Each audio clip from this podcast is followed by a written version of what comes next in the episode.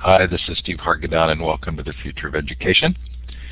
It is Thursday, June 9th, 2011. We're delighted to have you here. We did have to delay just a bit because there was a mistake in the URL that was listed for this event in the Learn Central room, and we apologize, but they are now notified and hopefully should be coming in. Troy, thanks so much for being here.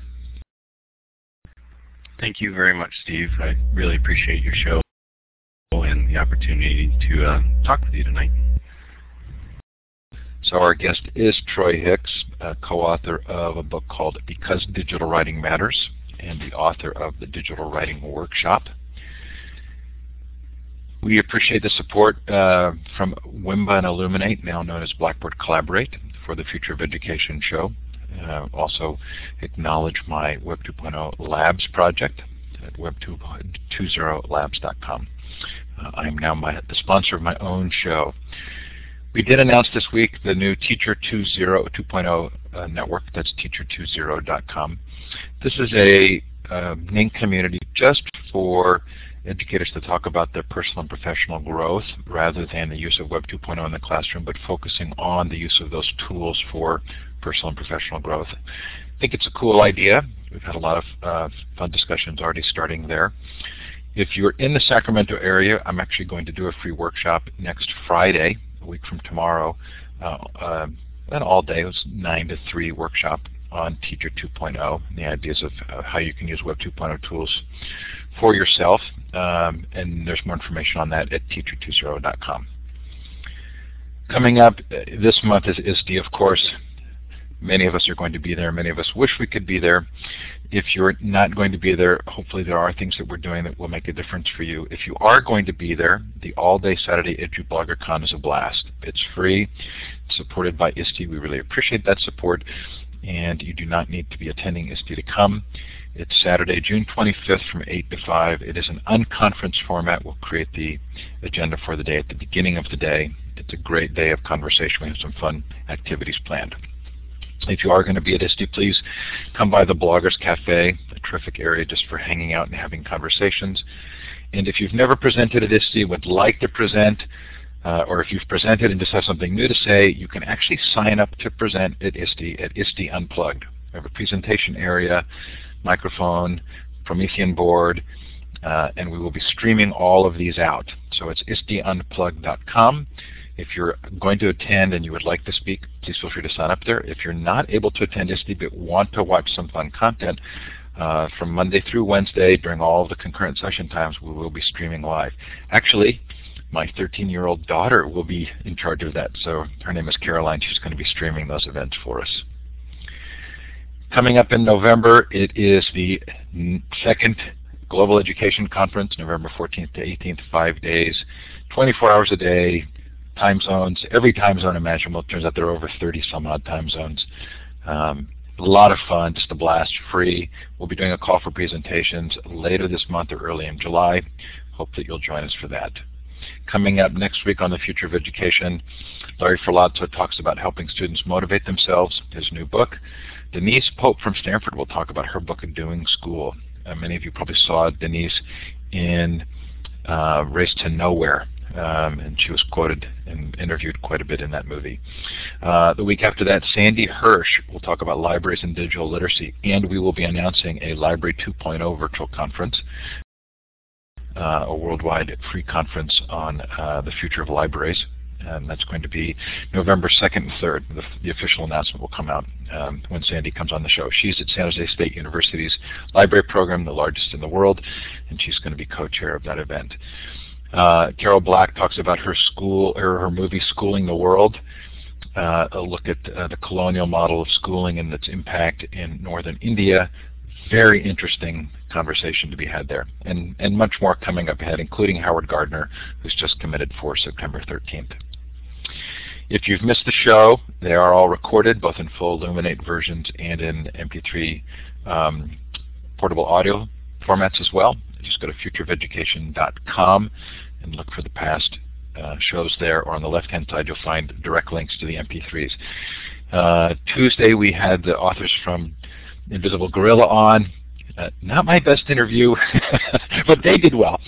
And uh, it's still a fascinating topic. That's one that's absorbing me to no end, and that is the the the cognitive channels or limitations that our that our brains um, sort of are constrained by, and what that may mean for teaching, and what it may mean for policy as well. So lots of fun. I hope you'll um, consider listening to that one or any of the others uh, including, I'm sorry, I took everybody's chat privilege away, let me do that, including um, Cal Newport on the High School Superstar, and, and again, uh, much deeper than the title would suggest. Uh, lots more there, and hope there's something of fun. This session will be recorded and will be available later tonight. If this is your first time in Elluminate, thanks so much for coming. Uh, we'll be calling it Blackboard Collaborate uh, later this summer when the new version comes out. this is a participatory or participative environment and so there are a number of ways to do that. The first of which is that at the bottom of your participant window, you'll see some emoticons. You can click on the smiley face or the clapping hand. There is a, a confused look and a thumbs down. We don't expect you to use that a lot. The larger icon, the hand with the green up arrow, will allow you to raise your hand and ask Troy a question as we move to Q&A uh, a little bit later in the show. If you, if you don't know this trick already, of the wide layout, go up to View Layouts and switch yourself to the wide layout. It makes it much easier to see the chat in a session of this size. So that's uh, in your menu, View, then Layouts, and then Wide Layout. So right now we're going to give you a chance to let us know where you're participating from. So the live audience here, look for the wand to the left of the map. That's the stick with the red star. Click on that and then click on the map and it will let us know roughly where you're participating from. And then it's fun to have you shout out. Yes, I'm sorry, Lisa. I, make that mistake. nauseated and nauseous as well. I it's like taking the wrong turn on a road. So fun to have you here, Lansing, Michigan, New York City, Canton, Georgia, Indianapolis, Philadelphia. Oh my goodness, severe storms and hail. Albany, Buffalo, Illinois, Phoenix, Arizona, Palo Alto, Alexandria, Virginia, Pensacola, Florida, Phoenix, Manila. Nice to have you here, Bill. Honolulu, Prince Edward Island, Springville, Utah, Troy, New York, middle of nowhere, Maine, Hamilton, Ontario, Canada, Long Island, Michigan, Columbus, Ohio, Sao Paulo, Brazil. Welcome, Singapore. I will be going to Singapore at the beginning of September if anybody's in that area. I'm probably going to Vietnam, Cambodia, and um, oh, Malaysia at the same time. Uh, would love to hear from anybody that would like to organize any kind of an event there uh, first half of September. Dublin, Ohio, New Zealand, Orange County. What a good group tonight. Wherever you're listening from, we sure appreciate it if you're listening to the recording. Thanks for taking the time to do so. So Troy, I have to I have to use I have to give a little bit of a caveat here. I am not an in the classroom teacher, and so I want to be really careful about the direction that I steer this conversation, uh, recognizing my own limitations there. But I thought this was really, really fascinating material. Can you give me a little bit of your history and background, and then kind of weave into that where the two books take place? Yeah, I would like to do that, in fact, because um, the digital writing workshop was really born of the idea of me as a writing teacher. And uh, I began my career as a middle school writing teacher, 7th and 8th grade. Um, I still have my heart in middle school, although I will be honest that I don't miss the piles of papers to bring home to grade every night, even though they'd be on Google Docs now. But uh, I spent a few years in middle school um, teaching uh, language arts, trying to incorporate computer technology, and it seems kind of odd to say it now, but that was like right at the birth of the internet age, you know, right in the late 90s, early 2000s when schools were getting wired and whatnot. Then I went back um, to graduate school, studied at Michigan State, uh, worked in the Writing Center and for the Red Cedar Writing Project, and that's how I got connected with the National Writing Project, and I was learning more about digital writing. So that writing workshop approach that um, has really um, grown over the past 20, 30 years from you know the greats like Donald Graves and Donald Murray and Lucy Calkins and Nancie Atwell and more than I can name, blended with these new theories about computers and composition and visual rhetoric and design and hypertext and all these things that fall under that category of digital writing. Um, I just kind of started thinking. My first part of my career as a classroom teacher, second part of my career as a graduate student and uh, professional development coordinator, and started meshing them together, and thus was born the Digital Writing Workshop. So I, I, I, get to speak at a fair number of conferences or, or attend and listen to others speak, and it's really interesting to me that it feels as like there's almost always someone in the audience who really is unhappy with the direction of digital writing um, and that they feel a deep sense of loss. Do you encounter that? Yeah, I think that there's definitely this sense that you have to do an either or. Like if I give up my favorite pen and my favorite journal, you know, in, in lieu of an iPhone or a you know a tablet or something like that. And one of the points that we try to make, um, my advisor and colleague and friend Danielle DeVoss made this point early when we were writing because digital writing matters. She was like, well, writing has always been digital and quite literally waved her fingers in front of us and we all kind of sat there and went, indeed, really it has. So I, I don't think that um, we have to say that we're giving something up. I, I think there are times, and I, I do this myself, there are times where I'd much prefer to write in my journal than sit down at a keyboard. But I also know um, sitting at a keyboard or sometimes picking up a stylus or using a mouse or even paint and crayons and whatever else, you know, we're we're engaged in writing in a lot of different ways. And so, yeah, I think there is always some element of saying, you know, we're losing something if we give this up. You know, there was this thing about losing the element of reading a book, but you know, ebook sales just outpaced, you know, regular book sales. And I think that um, you know the research on writing is showing the same. That most of the time teens are using their cell phones to text and post to social networks, and even though they don't think that it's necessarily writing, it is, and it's leaving a record for them. So. Um, you know, I understand that, and I, I certainly don't uh, want anybody to give up the writing practices that they love and appreciate, but uh, also hope that they can understand there are new ways to express themselves. Thanks for remembering to turn your mic off. It does help me to, to know you finished answering the question. So Steve at Castanea School says it's a false dichotomy, traditional versus digital writing. What's interesting about that is, and you're mentioning of the ebooks, I actually think that I do read differently, and I've noticed there are certain books I like reading on an ebook reader, and certain books I really want to have the physical copy for. Um, it does feel as though there's been a, a dramatic change, though, so how do you define digital writing, and, and in what ways does it represent a shift in how we actually are communicating?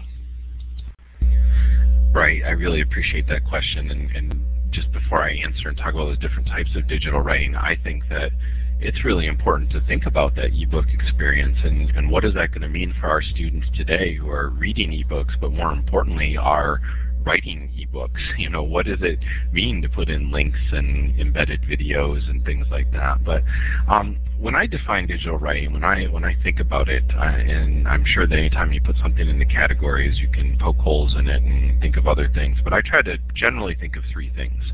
The first type of digital writing that I think of are texts that are put online either through blogs or web pages or even now through Twitter and Facebook and microblogging or discussion forums generally can include hyperlinks and you know embedding images and things like that. So you you have that kind of uh, you know traditional sit down at the keyboard and type it, but now you can share it with the world.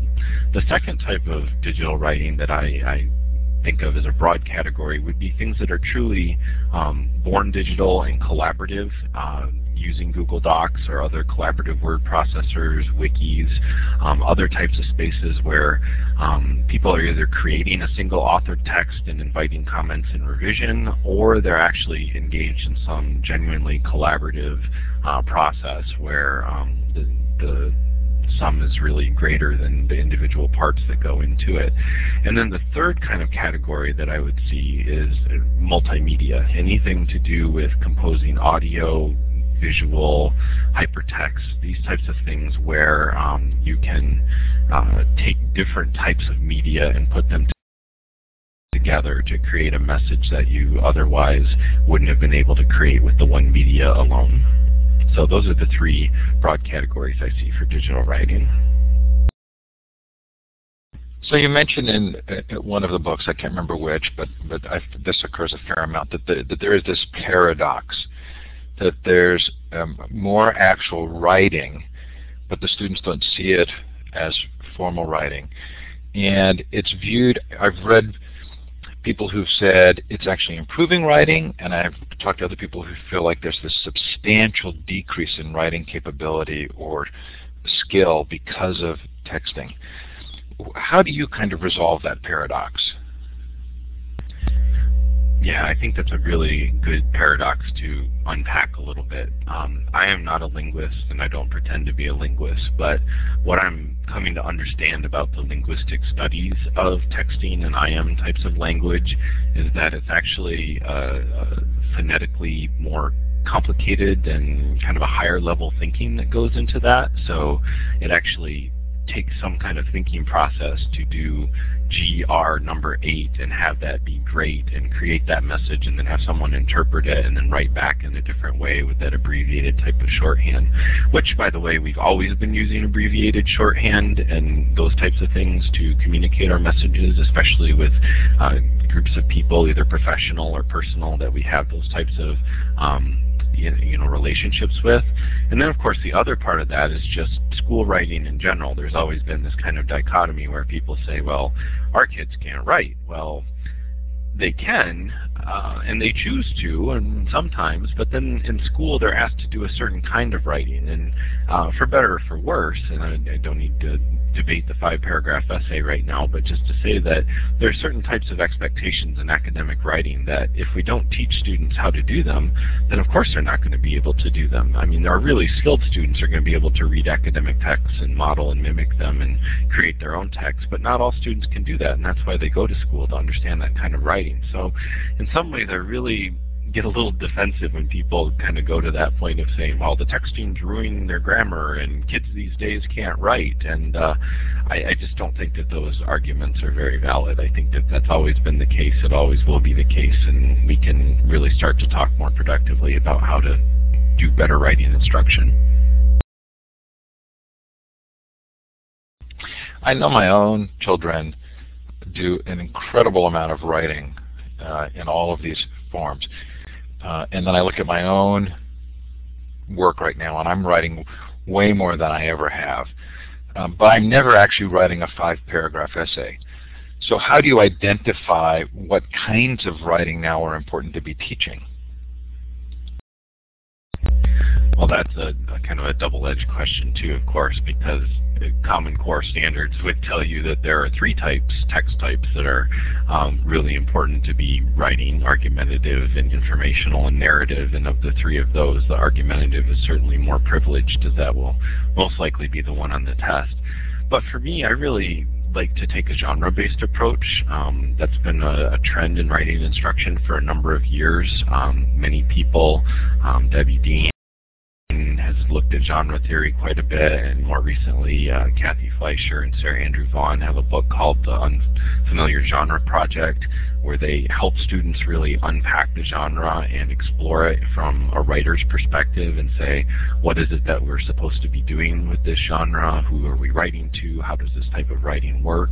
And I think we can do the same types of things with digital writing. You know, why is it that we would, for instance, want to present an idea in the form of a web page as compared to a series of Twitter messages, as compared to a PowerPoint presentation, as compared to a short digital video? What are the things that we might want to say and do that these different media allow us to say or do. And I think that um, you know, if we look at it from that kind of genre rhetorical approach, then we can, you know, really open up the conversations about writing. So, uh, in uh, at one point, there's a, a discussion about uh, two different mindsets one being the tools are integrated in sort of the current teaching mode, and others that the tools are actually have changed the larger landscape. It sure feels as though, as you begin to talk about that, that you're that you're looking at what's happened with networked computers and technology over the last several years as sort of dramatically changing uh, the world. Would that be accurate?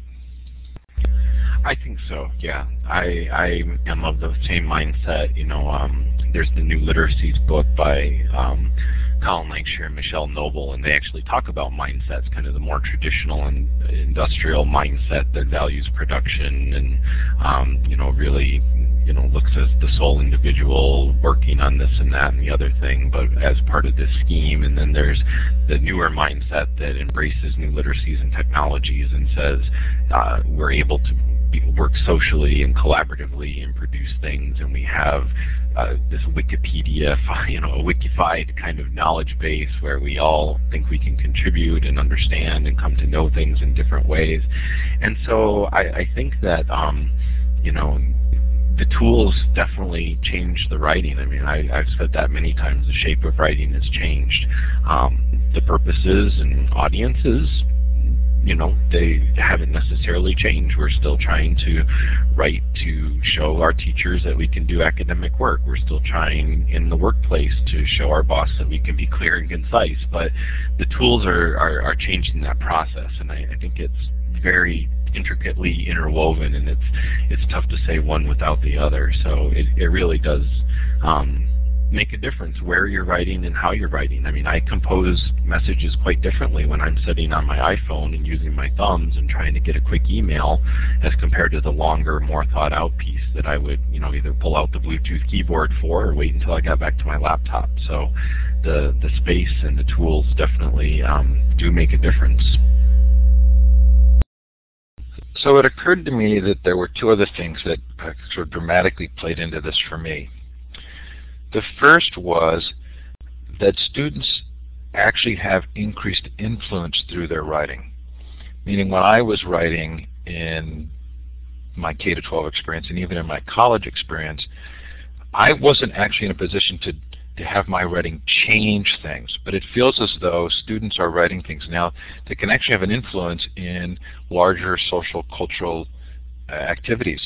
Um, how does that impact how you think about teaching digital writing? I think that question just came up in the chat room too. You know, does it allow students to um, change their voice? Or uh, the best way I heard uh, a teacher describe this once uh, was to describe it as it amplifying their voice.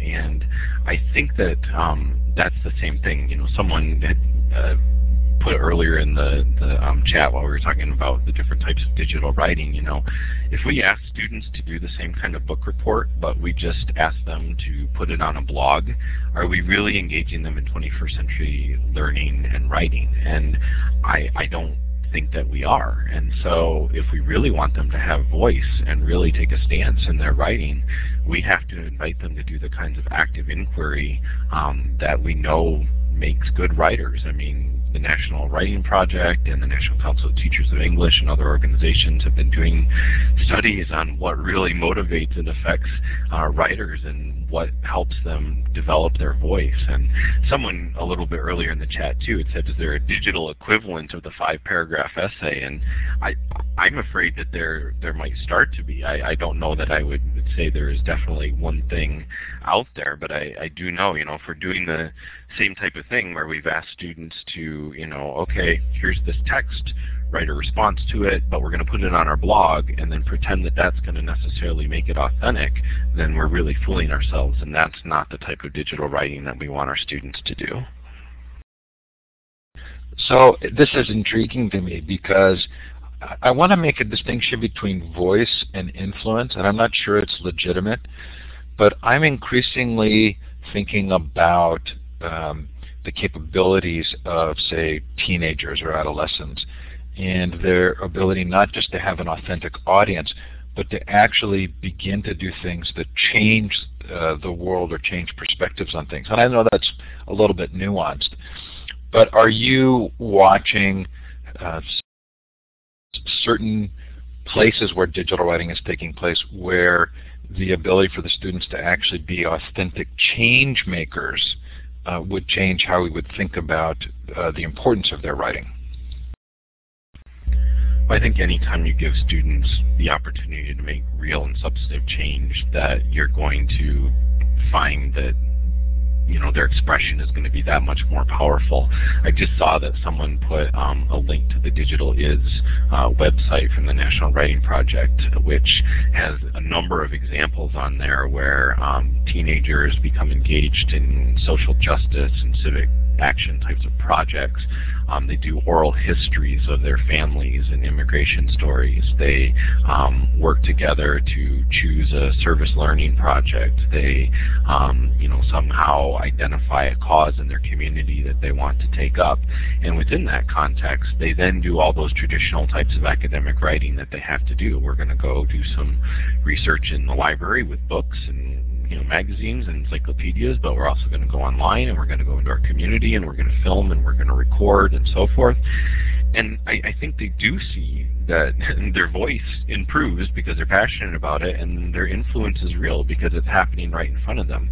You know, it, it used to be with writing workshop models that, you know, we would have the author's chair and students would sit there once a week or once a month or whatever and then we publish an anthology. And maybe if we got lucky it would get put in the, the school library or in a letter to the newspaper, uh, but most of the time it just ended up on the corkboard in the classroom or on the refrigerator at home. And now we really do have the opportunity to help students share their writing in a variety of spaces. Trouble is, we can have students share their writing in this variety of spaces, but it's like the tree falling in the forest. Um, if nobody's there to listen and respond, then does it really matter that they've done that in the first place? So digital writing is not only about the skills and the voice and like getting the kids to actually do the writing, but also teaching them how to be good, thoughtful responders and participate in an online community. And so it is, it's a very nuanced piece. And kids are figuring this out for themselves on Twitter and Facebook. And someone in here has been mentioning about, you know, the Arab Spring and the, the kind of revolution that's been afoot because of social media. And, um, you know, Dana Boyd and some of the hanging out, messing around, geeking out types of studies have shown that um, kids find this very powerful. And uh, so the question is, how are we going to use it in school um, to uh, enact some really substantive change to writing instruction? Boy, that just opens up a whole can of questions. But before we go there, the second interesting piece for me on this was the degree to which certain tools, which are not necessarily writing tools, have changed my writing. So I'm thinking of Google Docs and uh, Evernote. And in particular, Evernote has become kind of a way for me to structure a lot of my thinking and writing, um, almost kind of like a mind mapping program would. To what degree are the tools kind of driving shifts in how we create? I think that's a wonderful question. Um, a few years ago, our department chair was sent a, a request by um, a high school English teacher, I assume an alumni, who basically asked, well, do we expect our the seniors entering freshman comp to still use 3 by 5 note cards and this was right about the time Zotero came out and obviously the height of Delicious and Diigo and social bookmarking and things like that and I wrote a pretty long blog post, uh, well it was an email to this uh, this teacher originally, but then I turned it into a blog post where I basically said like, why are you using three by five cards anymore? I mean, the tools are out there, the opportunities exist. We can teach kids to be productive, thoughtful, um, really careful, good researchers. They can document their sources. We can get away from this. Where did you find it? Oh, I found it on Google. Well, no, not really. You actually found it through Google, but you didn't cite your source, da da da da da, plagiarism, all these issues. If we really take the time and effort and energy, and then people say, well, it takes time and effort and energy, but then it's that old adage of, you know, you're either going to do it now or you're going to do it later. So if you spend the time and invest it now, and teach students how to thoughtfully use Google Docs, how to thoughtfully use social bookmarking to keep track of their sources, how to thoughtfully use Evernote to keep track of their ideas and keywords and tags and you know mod, you know mark up their PDFs and save those quotes where they can use them later.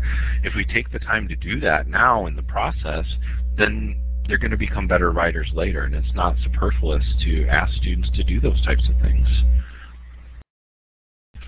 I, we all know that change takes time, and there are times when slow change is good and other times when there's disruptive change. But it's so interesting to hear you talk because I think even a year or two ago, there would have been significantly more pushback to this sense that th these tools are really important because they restructure a lot of the acts of creation and and ultimately the value of the creation.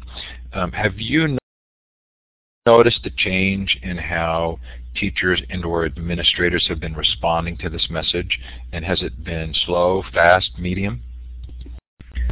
Well, with everything in education, I think it's been slower than what we would like, even though it's been fast in some areas. I, I was actually talking with some colleagues about my work doing professional development. You know, I, I've had the good fortune of having good mentors through my entire career, and I've, you know, literally been presenting since my first few months as an intern. And as I've continued to more recently, you know, direct the writing project and make arrangements with schools and intermediate school districts and conferences and so forth. Um, you know, it used to be that even four or five years ago when someone would ask me to do a workshop and I would have to kind of go through this like checklist like, well, there's going to be laptops, right? Okay, yeah, all right. And there's going to be Wi-Fi. No, okay, could you turn the Wi-Fi on that day? Okay, that'd be great. And you're going to make sure that people have the filters turned off so we can download Firefox or whatever we need. And I would say in the last year or so, that that is not where the conversation begins anymore. It's almost an assumption like, oh yes, and I don't know if it's because I'm the digital guy or because this really is what's happening in schools more broadly, but there's just this assumption that um, people are going to show up with their laptops, the internet's going to be turned on, they're going to have the bandwidth to handle it, and we're going to start doing digital writing right away. And so I, I, I recognize that there's still major disparities in this country um, in different places. Um, I guess what I'm seeing more and more is that people are coming with that mindset that we're going to engage in the technology in productive ways um, to the degree that we have it, and unfortunately not everybody has it still. So um, I don't know that the adoption has been fast, slow, or medium, um, but it's, uh, it is happening slowly but surely. I think that mirrors my own experiences. I was at the COSN conference this year on the pre-conference all-day session with international uh, leaders, and I felt very much that there had been a significant change. Um, having been involved in the open source software movement and having never felt that change, it's interesting to be involved in sort of the Web 2.0 uh, collaborative social media movement and feeling like people are getting it, that, that uh, there doesn't have to be the explanation, that, that we are, um, people are moving toward that. I want to ask you about collaboration because I personally actually have mixed feelings about sometimes what I see being expressed about collaboration. I'm certainly a highly collaborative person and I really value it, but I often will see collaborative projects that feel to me as though they're missing something. How do you balance um, collaboration that uh, that is constructive and healthy, and collaboration that's um, that's not? How, what, how do you uh, figure out which camp something falls into? Right. Well, one of the ways that I've always tried to think about that is to say, are we truly asking students to do something collaborative where the sum is greater than the parts, kind of as I was alluding to earlier with the, the particular kind of digital writing? Or are we just asking them to be cooperative and pretending that that's collaboration. So, oh, let's all get in a group and work on this thing. And I, I am guilty of this in my own teaching. I still am today. I, you know, I try projects with my undergraduates sometimes, and I realize that I did not structure them properly. So part of it's a pedagogy question, and how is it that we're going about setting up those types of projects? And then the second component of that, and what I think you're getting at more, is like, well, what are the tools that are available? What is the support that we offer?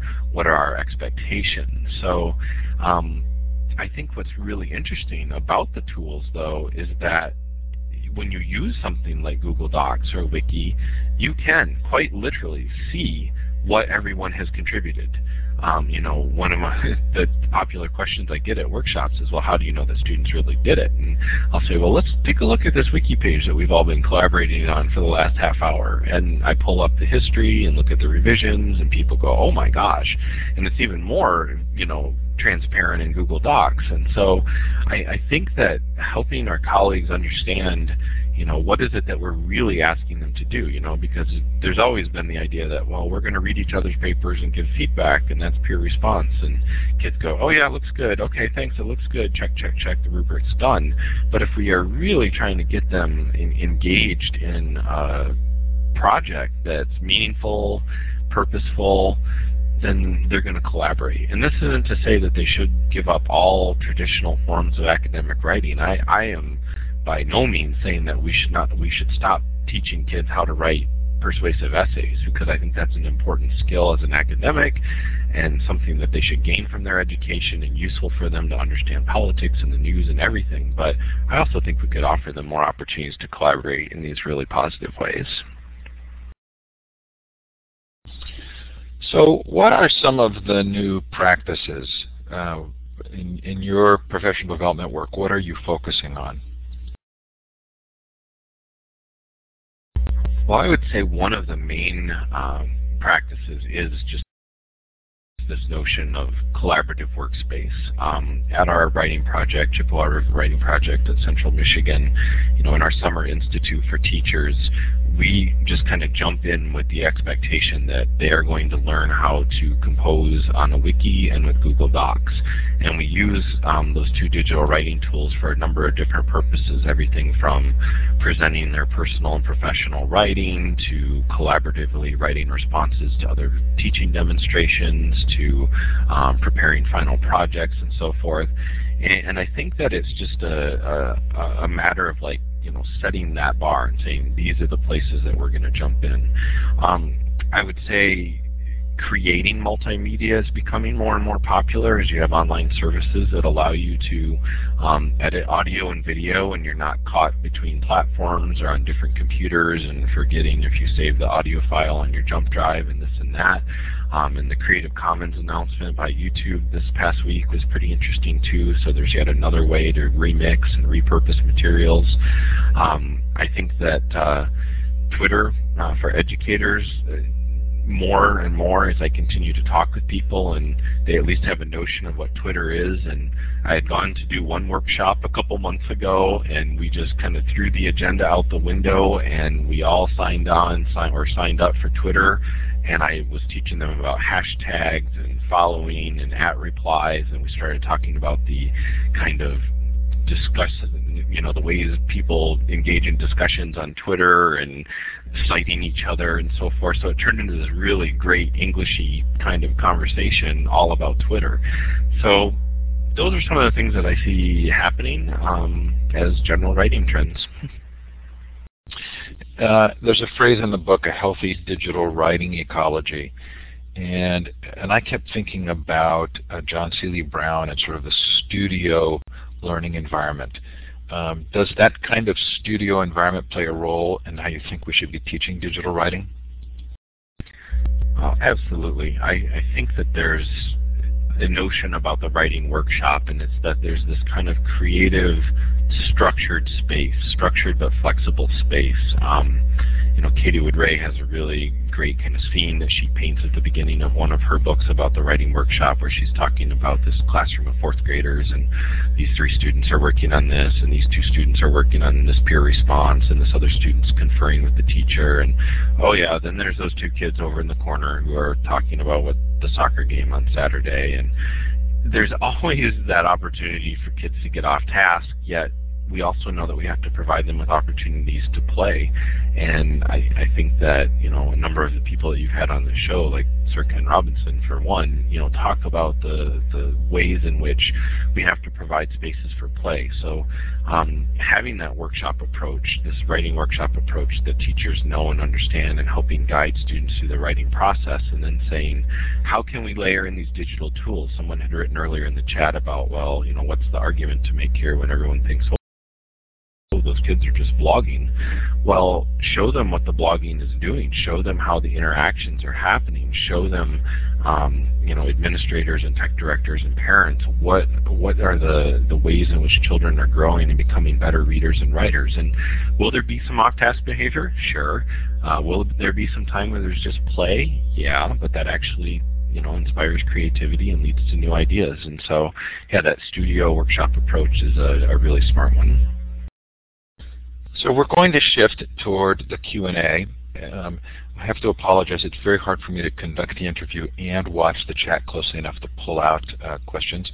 So if you put a question in the chat for Troy and um, you'd, you'd like him to address it specifically, could I get you to post that again? And you can always scroll up and copy it um, if you have to type it out fully. You can also raise your hand by using the icon at the bottom of your participant window. It's the hand with the green up arrow, and you can raise your hand and take the microphone and, and ask Troy a question. So um, what are the biggest challenges right now?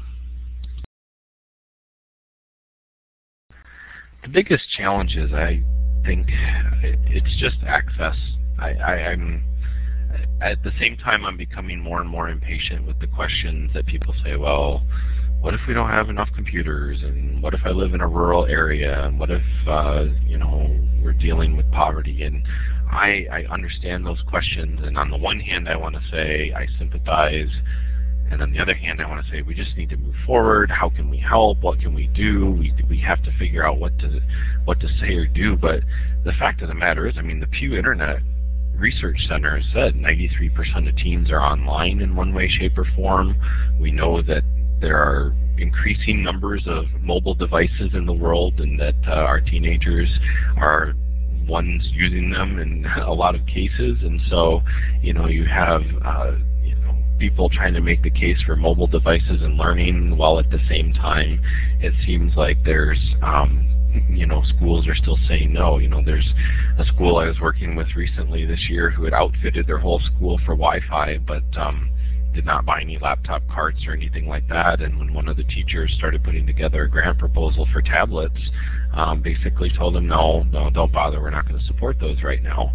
And I, I just, I really don't know what else we need to do because is there going to be cyberbullying? Yes, but there's always been bullying on school buses and playgrounds and locker rooms, and that's terrible. And we do what we can to help deal with that, both online and face-to-face. And is there always going to be poverty? Yes, there is, and that's terrible. Um, and we do what we can to deal with that. But the fact is, the majority of our kids are online. And how are we as educators helping them understand who they are as readers and writers and you know literate, ethical people in the world? Uh, this is our charge. This is what we need to do, and that's why I think it's so important that we do it.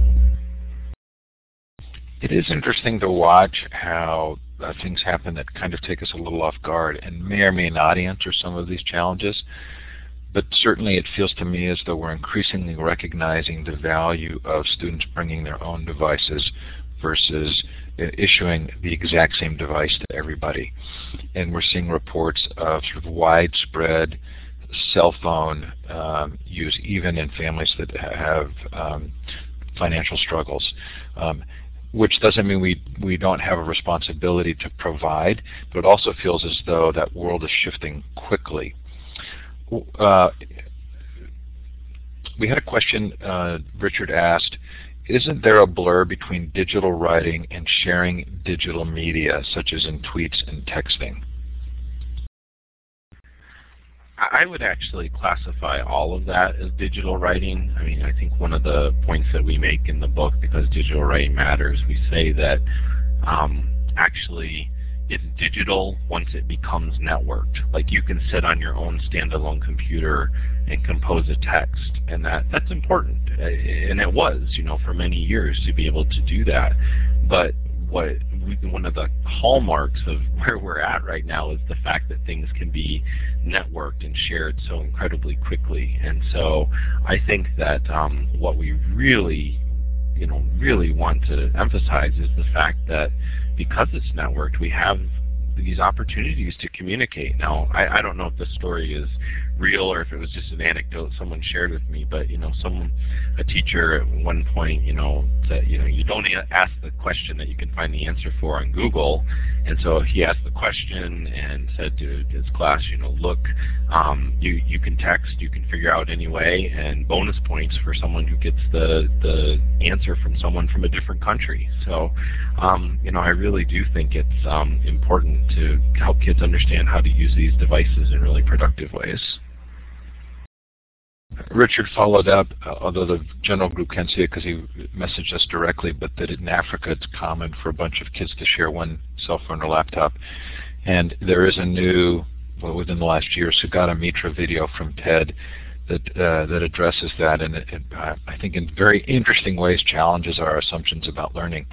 You had another question from Chris, and again, if you have a question, please feel free to put it in the chat or to raise your hand. That's the hand icon with a green up arrow. Chris said, do you think we need separate scope and sequences for blogging, or can we teach students to write in the various modes, persuasive, etc., and layer on the need to address audience purpose and how writing for the public changes that?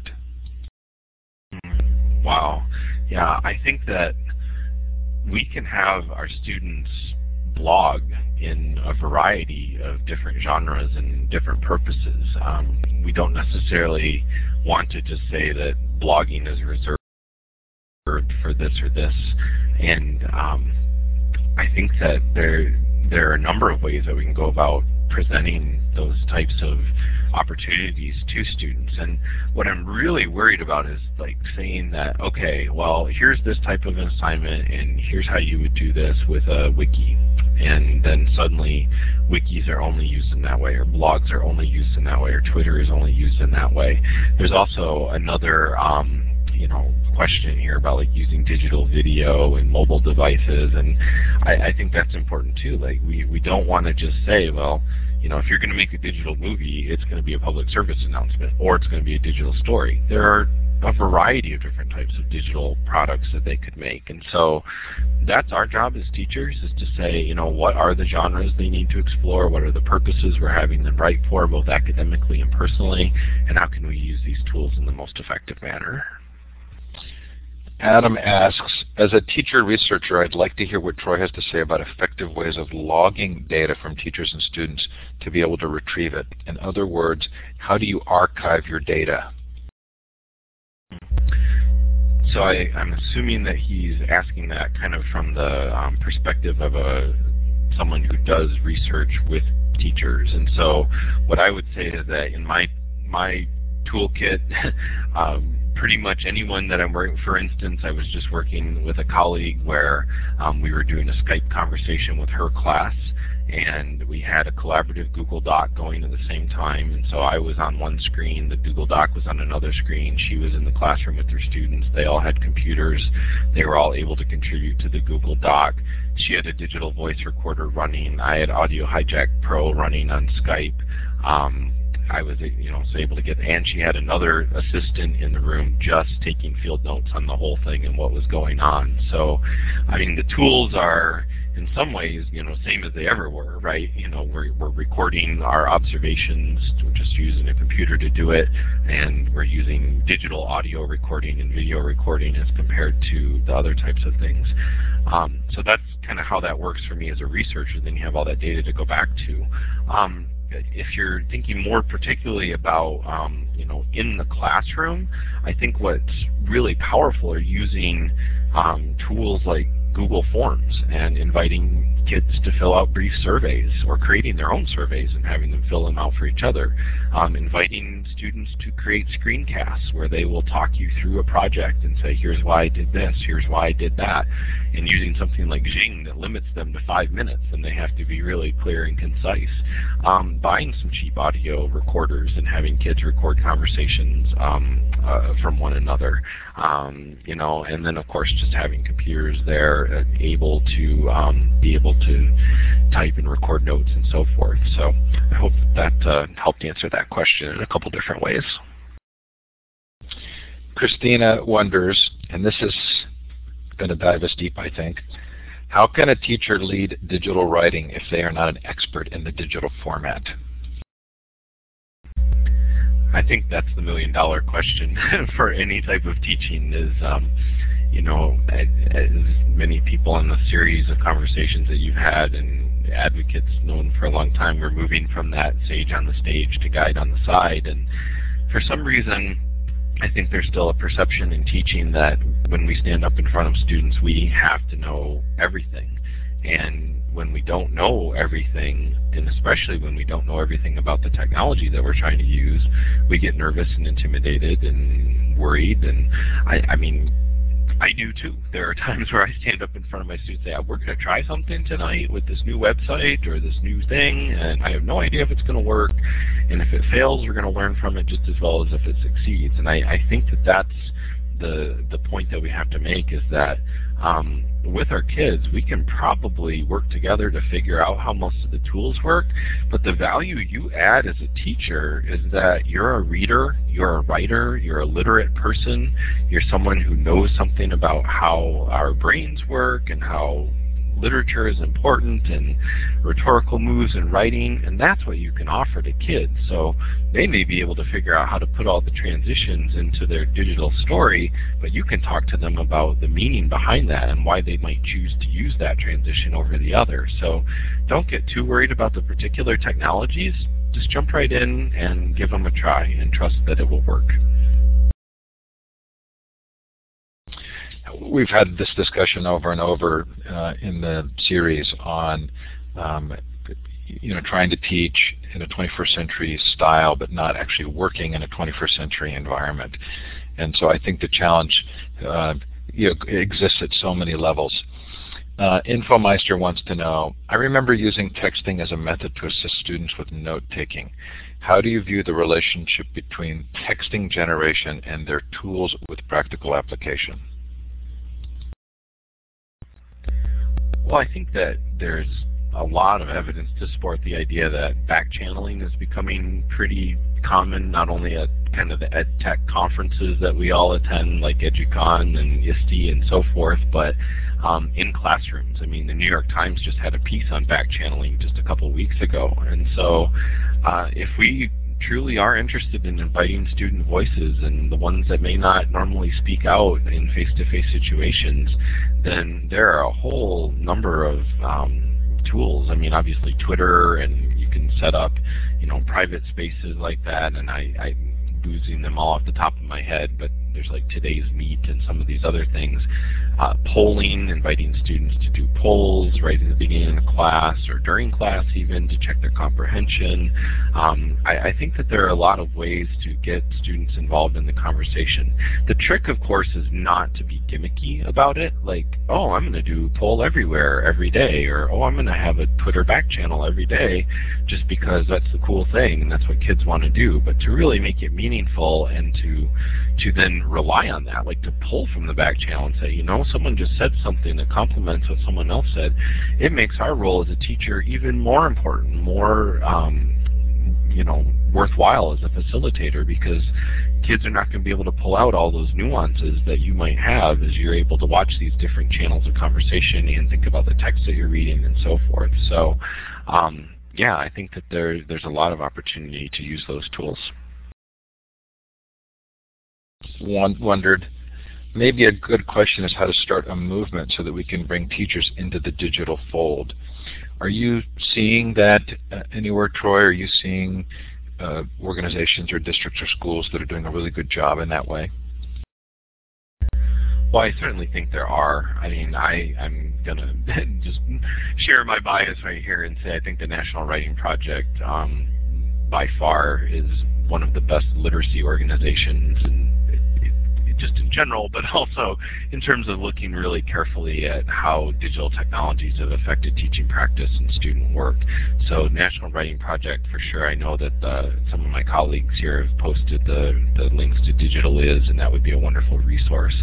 Um, you know, there are some really great schools and districts, and I, for, at risk of naming any, I'm gonna probably not name name any right now because I'll forget more than I than I remember at the moment. But yeah, clearly there's some practices that are emerging as people are going one to one or bringing mobiles in and so forth. And I, I think that the the main point is that we, we really just want to keep focusing on the writing. We want to help um, students understand that uh, writing in the 21st century is changing, but it, it really is still about um, understanding purpose and audience and um, getting a message across. And I really appreciate you pulling up this last slide here. Um, these um, words and phrases were ones that uh, we collected in the process of writing because digital writing matters. We gathered them from a number of the ed tech kinds of um, standards and when you look at across all of these, these are all things that can be accomplished with writing.